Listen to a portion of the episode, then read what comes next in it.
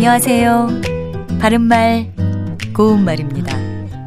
우리말 표현 중에는 뭐뭐스럽다란 말이 들어간 것이 많습니다.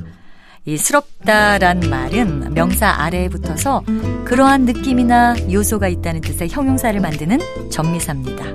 사랑스럽다, 평화스럽다, 복스럽다, 자랑스럽다와 같은 표현을 만들 수 있겠죠.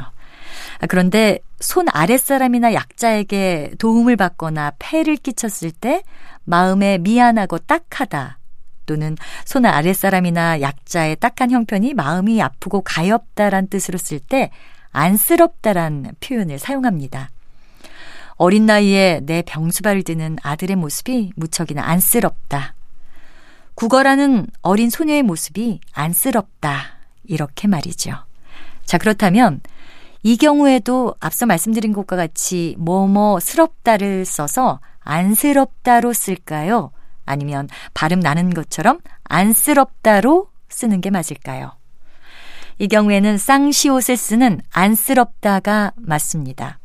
앞서 말씀드린 스럽다는 명사 뒤에 붙여서 쓰는 말이지만 안쓰럽다의 경우는 아니라는 명사 뒤에 스럽다를 붙여 쓴 것이 아니고요.